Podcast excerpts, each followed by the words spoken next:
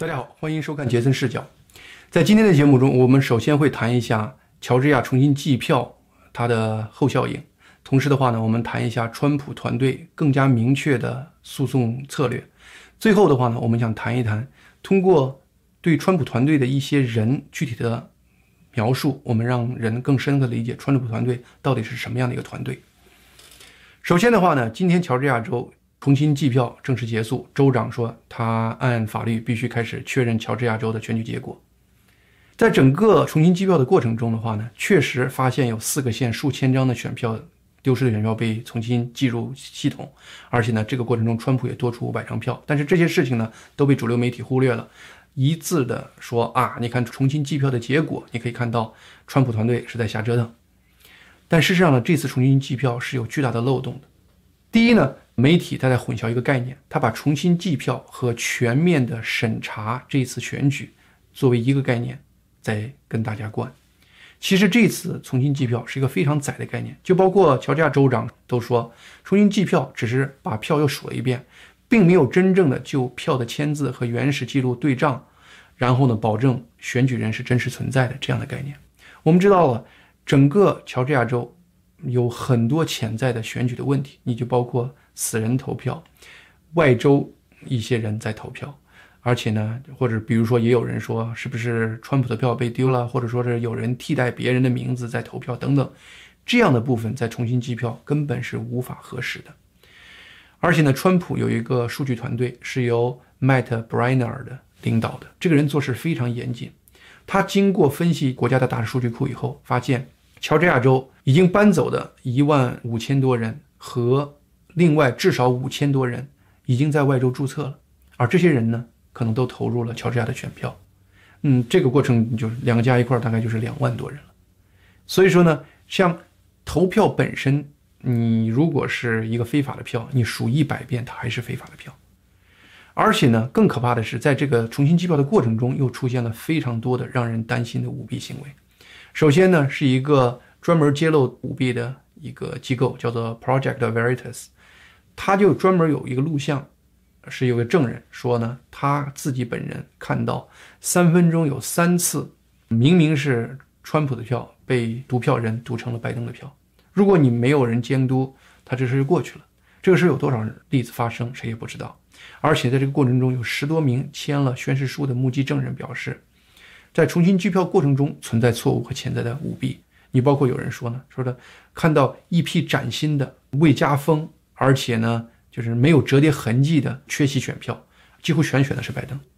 某专家呢，很可能就是怀疑说呢，在重新计票的过程中，有人都在我里头灌票。那如果是这样的话呢，你任何数出来的选票和实际的选票之间的差异，你完全都可以用再灌一些新的票来把这事情解决了。这个事情确确实实是有人用发誓证书的方式描述了这个过程，让很多人非常担心。而且乔治亚本身的选票系统是一个非常特殊的选票系统。乔治亚州呢，它全面用的是 Dominion 系统，而且呢，它用的不是简简单单的是手填好纸票以后，Dominion 系统只是做一个扫描的，把这个票的信息扫描到系统里头。它不是，它采用的是一个叫做触摸屏一体机这样的一个东西，就是乔治亚州大部分的选票。是选民到现场选的，包括早期选民和后面就是十一月三日当天的选民，他都是很多都是现场用触摸屏进行投票。触摸屏投票这个最大的问题就是，它没有投票人本身手工填的这个纸作为一个最后的一个证据，而是呢，你触摸屏输入以后的话呢，由 d o m i n 系统给你打出来一张收据，你可以隔着玻璃看一看是不是对的，然后呢，这个系统再把它存到系统里头。这个重新计票只是呢，把这些 Dominion 系统打出来的这个结果再重新计票。但是的话呢，根据2018年乔治亚理工大学自己做的一个有关投票系统的研究，他就发现呢，虽然投票机把你填的结果显示给选民，但是呢，哪怕你告诉选民要检查，也有百分之五十选民根本就不检查。而剩下百分之五十全面看你给他打来的收据，那个过程只有三点九秒。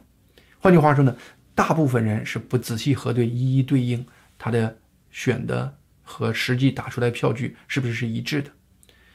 他就做了一个简单的数学分析，就是说呢，如果有一个这个系统内部悄悄的把百分之五的选票给换了，而真的能认真做对照的也只有百分之五的选民，那么最终的话呢，你会发现只有千分之二点五的选票可能会被最终发现。换句话说，四百个选票里头有一个人会说：“哎，不对，我这个系统里头打出来的跟我选的不一样。”但是就是这样的情况，百分之。百几乎要么是个人，要么是这个选举中心的人都会说你可能是按键按错了。那么好，你怎怎么样子再重新处理一下？他绝不会怀疑这是系统的问题。而百分之五的票几乎可以扭转很多州的。现在所有的摇摆州，基本上大部分都是在百分之一的误差范围之内的，只有就是个别州可能是在百分之三的误差范围之内。如果你改变百分之五的票，你把这些摇摆州全都能改过来。而且还有个可怕的事情，有另外一个研究人员说了，说触摸屏一体机这样的一个东西，票显示给你以后呢，当他把这个票存入系统的时候，还要经过他的一个系统打印头上。他就说呢，其实完全你可以编一个程序，让你显给投票人的这个票是他投的，但是呢，等转过去打到系统里头的票，因为再经过你打印机，它可以再次给你做出一个他想做出的任何一个结果存在系统里。这时候你存在系统以后，你再去读那个票，你用手工去重数，你百分之百数不出任何问题来。而这个投票系统就是二零一九年由州长和州务卿批准。其实呢，川普的律师团队，特别是鲍威尔女士，特意说了，说呢，Dominion 整个这个机子是如此的有争议性，他认为呢，所有州、所有认可购买 Dominion 系统的这些官员都应该审查一下。看看是不是他本人或者他的家属收了相应的回扣，而且他自己说，他说他在他的收集的证据里头，其实已经有一些就是相关的证据，证明有一些官员可能收了回扣。而且呢，这次在重属之前，乔治亚州的州务卿自己就说了，说呢重属其实也不会跟现在的结果有什么实际差别的。第一，这是个心态问题，你你怎么能从属之前就已经得到这样的一个结论呢？这个本身就让人非常怀疑。当然了。这个乔治亚州呢，确认重新计票的结果，并不是整个乔治亚州选举结果已经定了，板上钉钉了。其实呢，很多法律，就比如说乔治亚州，它明确说了，只有在确认之后，而且呢，两个候选人差别在百分之零点五之内的时候，你任何一个候选人要求乔治亚州重新用机器计票。换句话说呢，此时川普团队可以名正言顺的按法律规定要求乔治亚州再对选举结果用机器重新计票一次。当然了，很明显，川普团队对于重新计票、重新点票已经毫无兴趣了。他们现在正在积极地准备针对乔治亚州的法律诉讼，包括川普总统的律师乔丹·塞库洛今天在 Newsmax 电视上就明确说了，他们在周一或周二就会提出对乔治亚州的诉讼，而且呢，这次诉讼的材料不是以前任何时间爆出来的，是崭新的一批材料。川普本人今天在他的推文中也明确说了，大量的舞弊现实会针对乔治亚州爆出来，而且鲍威尔女士在她的推特中也反复说了，说乔治亚州已经是川普团队现在枪口瞄准的一个地方，大量的消息、大量的事实会展现出来，所以说呢，就这一点上我们会拭目以待。川普团队整体现在的法律诉讼的一些法律概念已经越来越清楚地展现出来了，就包括这一次的。针对乔治亚的法律诉讼和未来川普团队要提交的其他的诉讼，很可能直接会绕过州一级法院，直接向联邦法院提出。那么，向联邦法院提出的，很可能都是直接针对宪法法律的一些诉讼。这一次的话呢，包括川普的发言人麦克丹尼女士在电视上接受访问的时候，就直接说了，说川普团队很可能会利用平等保护条款来。实施相应的诉讼。当然了，川普团队一方面还在收集数据，但是呢，他们坚信平等保护法案是一个非常强有力的法律工具。这个平等保护法案呢，其实是一九六八年生效的一个宪法第十四修正案，它里头就明确规定，任何国家机构不得拒绝给予其管辖范围内的任何人平等的法律保护。换句话说呢，就是如果这两个人的状态是一致的。他们接受法律的待遇应该是一致的，这是一个根本的法律原则。但是我们知道了，比如说在宾州的选举官员，在处理一些有问题的选票的时候，他们就着重联系那些就是拜登选民集中的地区，给他们机会，让他们来修理他们票上的问题，使他们的选票变得有效。而对于川普选民集中的地区，他们就不给予这样的机会，这是非常非常明显的违背这个平等保护条款这样子的一个条例的。当然，一些左派媒体说呢，说呢，你这提出来是个技术上的一个问题，这不可能，法院因为你技术上的这个原因推翻整个选举结果的。而且呢，他们就是一股烟儿的说，所有这些法律诉讼其实都是闹事儿，都是川普不愿意放权，而且呢是伤害了美国的民主制度。其实完全不是这样子的，真正一个合理、合法、让人信服的透明的选举结果，才是真正维护美国的民主制度。当然了，我们话说回来了，其实呢，民主党历史上是反复使用这样的方法的。你比如说奥巴马，他就历史上在他多次选举中，利用一些更细微的技术上的一些细节，来直接打击他的选举对象。二零零八年的时候，当时呢，奥巴马还不是左派媒体的宠儿。当时希拉里是整个左派媒体的宠儿。当时 CNN 专门对奥巴马有关这方面做了一个报道，说呢，一九九六年是奥巴马首次参加政治选举，当时他是竞选芝加哥一个区的一个州参议员的位置。他事实上呢，就利用了当时芝加哥选举上的一个细微的法规，使得跟他参与竞争的三名民主党的候选人，他的这个选票完全无效，最后的剥夺他们跟他进行竞选的资格。而整个他那个选区呢，是民主党主导的选区，谁能成为民主党的候选人，谁就一定会成为州参议员。而最终的话呢，奥巴马就因为这么一个问题，使得他成为民主党选票上唯一的候选人。而且呢，在2008年，他跟希拉里在竞争民主党总统候选人的过程中，以佛罗里达州和密西根州这两个大州初选的过程中举行初选的时间。违反了民主党的法规，而坚决要求把这两个州初选的结果宣称无效。而且呢，他声称说呢，这个是一个基本原则问题，因为规矩就是规矩，我们不能破了规矩。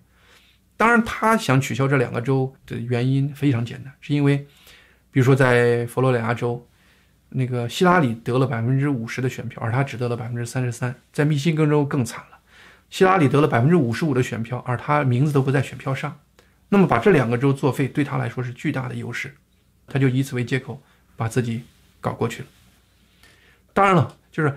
这奥巴马用的这些东西，不过是芝加哥城市的一个规则，或者说是民主党政党的一个规则，而川普团队直接引用针对的是美国最根本的法律——宪法，是在维护宪法的最基本的尊严。川普律师团队的律师爱丽丝。他就直接在他的推文中说呢，说我们现在谋取选举诚信这样子的法律诉讼，其实核心目的就是保证选举诚信。现在很多媒体混淆视听，说呢，川普这个律师团队是想推翻一个合法准确的选举结果，但事实正常相反，川普这个团队是通过法律的途径谋求一个准确的、最符合美国法律的选举结果。当然了，在整个这个调查过程中，有一个人的名字呢反复在大家这个视野中出现，他就是塞利尼·鲍威尔律师。他就是这种嫉恶如仇的那种表现和反复强调一种最根本的对于美国现在政治嗯体制的一种黑暗的一种表现，使得他成为左派势力和媒体的一个眼中针、肉中刺。很多媒体针对他个人实施攻击，叫他是阴谋论理论家。但是这个鲍威尔到底是个什么人呢？有一个作家叫做 John z i m e r i c k 他呢就是在推特上就是说呢，说他二零一四年其实就认识鲍威尔女士了。他对鲍威尔女士的定义是这样子的：说这个人呀嫉恶如仇。当他目睹了整个美国司法界滥用权力、歪曲法律这样的行为的时候，他已经逐渐的不仅仅是一个律师了，而成为了一个。圣与贞德式的人物。鲍威尔本身，他出生于北卡罗来纳州的一个很普通的工人家庭，家里很不富裕，上大学的时候都是用学生贷款来交学费的。但是呢，他从小就知道自己将来会当律师的。他在北卡大学就是学习非常好，很快就拿到了文学学士的学位。然后他十九岁就被北卡罗来纳大学的法学院录取，二十三岁就获得了法学博士的学位。后来很快成为美国当时最年轻的联邦检察官。他本人是一个福音派的基督徒。他呢，从一九七八年起成为联邦检察官，七九年就代理了一个非常严重的案子，就是当时是直接审一个美国西南部的一个大毒枭，叫做查格拉。这个是整个西南部最大的毒枭，非常猖獗，试图杀证人，试图杀检察官，而且呢，他审那个案子直接就是有关查格拉涉嫌杀死德克萨斯圣安东尼当地地区法官伍德的这样的一个案子。因为这个毒枭太猖獗了，呃，很多检察官不得不穿上防弹服，由联邦法警保护去上堂。你可以想象，一个二十四岁的一个小女孩，就是鲍威尔。就经历了这样的一个案子，但是就是这样的案子，把他锻造成一个如此坚强的一个法律捍卫者。当然，他在这种联邦检察官这个位置上干了十年，先是在德克萨斯西部和北部做检察官，后来在弗吉尼亚东区做联邦检察官，而且呢，他也有一段时间还被任命为德克萨斯西区和北区的上诉科科长。但是十年之后，一九八八年，他就毅然辞职了，原因是他看到了很多同事的腐败的行为，让他非常愤怒。一九九三年，他更成为检察官的对立面，成为一个辩护律师。他在德克萨斯的达拉斯成立了自己的律师事务所，主要从事联邦上诉业务。就换句话说呢，在第一级的法庭上失败了，你到联邦的上诉法庭想扭转第一级法院对你的判决，这种案子通常是非常非常难打的，因为第一级法院它的判决都是有原因的。在第五巡回法庭扭转这个。上诉的比例大概只有百分之十五，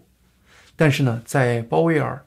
受理的五百多起上诉案子，他作为首席律师的这样的案子里头，他扭转了百分之七十的案子，这是一个惊人的数字。当然了，百分之七十扭转这样子的案子，一方面表示他这个人非常有能力，另一方面也有人说是因为他是一个有良心的人，他只选择他认为